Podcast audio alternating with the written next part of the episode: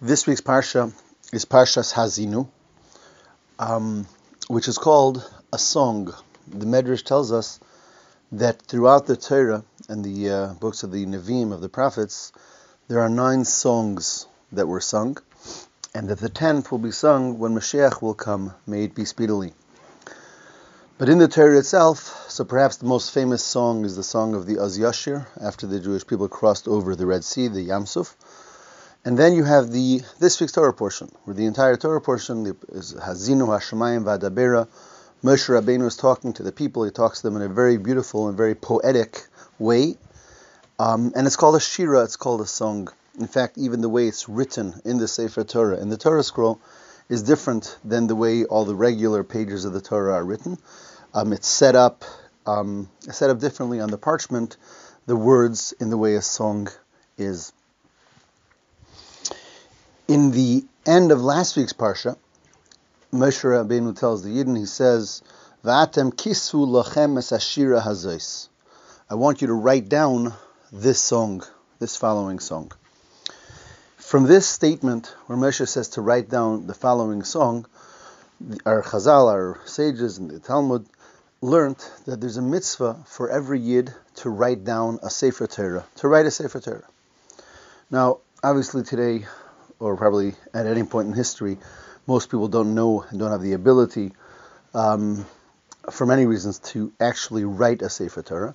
But there's different ways to do this mitzvah. There's through participating in the writing of Sefer Torah, buying a letter or a part of a Sefer Torah, um, commissioning someone to write a Sefer Torah. Um, many halachic opinions say that through buying any Jewish books and having them in our home, that's a way of the fulfillment of that mitzvah. Um, I don't want to get into that halachic angle right now, but the fact is that there is a mitzvah to write a Sefer Torah, and it's learned from this Torah portion, from the from the concept of the of the shira of the song, where Moshe Rabbeinu says, "Write va'atem va'ata now kisvu lachem es Write down this song." So it's interesting that the mitzvah to write a Torah is learned from the verse that says, "I want you to write this song." Now, this song is only this section of the Torah, this parsha of Hazinu.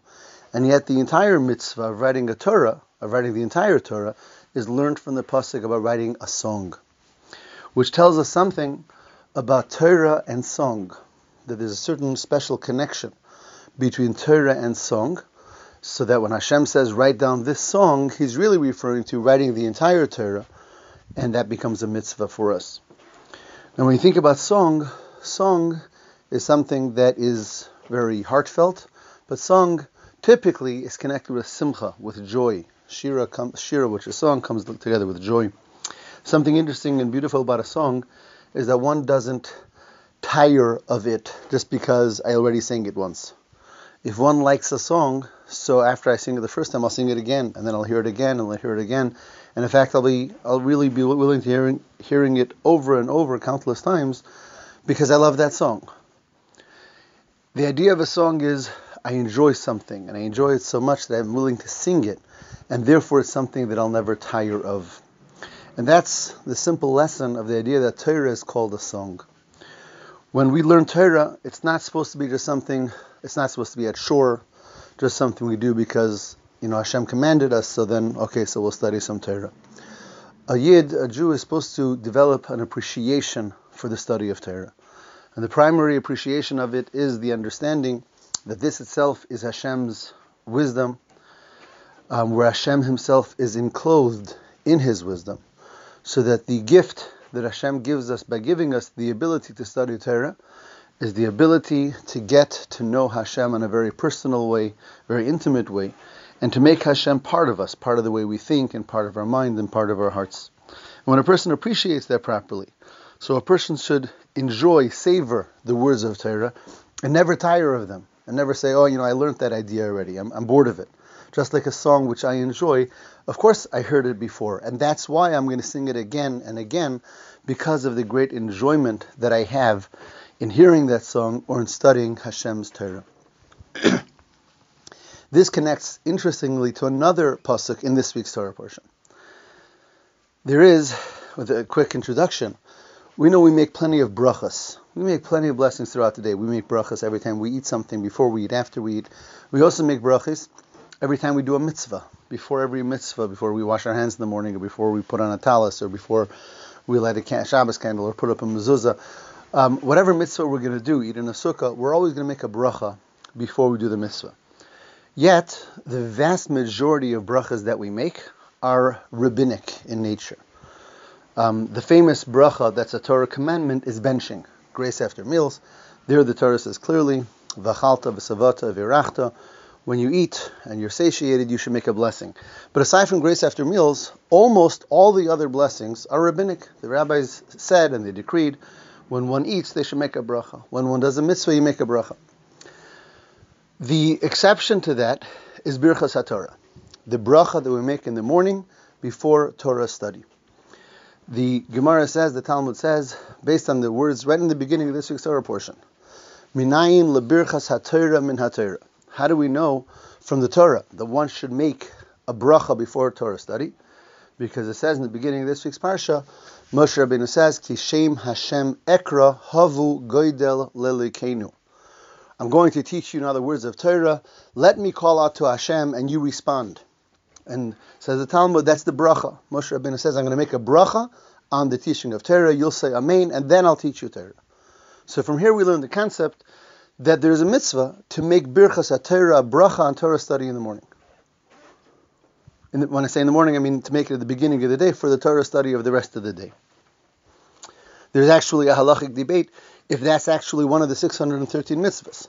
According to Nachmanides, that becomes one of the 613 that you should make the bracha of Torah study. Um, others others opine that no, it's not a uh, Torah, it's not a one of the 613. But either way, it's learned from this per- verse. It's learned from this pasuk. And the, the, obvious question is, we make so many brachas. On every mitzvah we make a bracha. Why is the bracha of Torah study set apart? Why does that have a special verse in the Torah? You know, there's no there's no verse in the Torah to tell us to make a bracha before building a sukkah, before eating in a sukkah or before putting up a mezuzah. So why is it that this mitzvah of Torah study, the Torah sets apart and gives us a special mitzvah to make a bracha before we do it? And the answer given is that the bracha on Torah study is very different than the bracha on every other mitzvah we make. Every mitzvah we make, we're thanking Hashem for giving us this mitzvah. So Hashem, thank you for giving me the mitzvah of washing Natilas Yadayim in the morning. Hashem, thank you for giving me the mitzvah of eating matzah on Pesach. Thank you, Hashem, for giving me the mitzvah of lighting a Hanukkah menorah on Hanukkah, and so on and so forth. We're making a bracha thanking Hashem for giving me the mitzvah. When we make the bracha on Torah study, in addition to the fact that we're thanking Hashem for giving me the mitzvah, we're thanking Hashem for the actual pleasure of Torah study, for the actual enjoyment, the actual pleasure, the actual appreciation of the concept that I'm able to learn Torah and I'm able to connect to Hashem on that level that Torah connects us to that nothing else does. And that's why this bracha is, is significantly different than every other bracha. And that's why if you look into our siddur, we'll see, whereas every other bracha for mitzvah is a one-liner. You know, Baruch Atah Hashem, Asher Kiddushanu B'Msosis Al, you know, Natilas Yadayim, Al, Natilas Lulav. Every bracha is a one-liner. We'll look into the siddur and see the brachas before Torah study are three long brachas. And they talk about the sweetness of Torah and the beauty of Torah and being chosen to be given the Torah. Because it's not a regular bracha just thanking Hashem for the mitzvah, it's a bracha expressing a great appreciation for Torah. So therefore, an, an obvious lesson from this week's parsha is the importance, and more than the importance, the simcha, that we should be able to awaken within ourselves with the, in the appreciation and understanding of what we're able to accomplish every time we learn Torah and whether it's Shabbos or Yom Tov or a weekday, and of course today there's more opportunities than ever to study Torah. Torah is translated in ways that it never was before. Torah is disseminated in ways that it never was before. Technology gives us abilities to learn in ways and times and places and situations that we never had before. This is all a tremendous gift from Hashem. Of course, a gift meant to use, a, a gift meant to appreciate. Um, and Hashem should give us the wisdom to really avail ourselves of this gift every day and learn Torah properly and connect to Hashem in a deeper way. Have a wonderful Shabbos.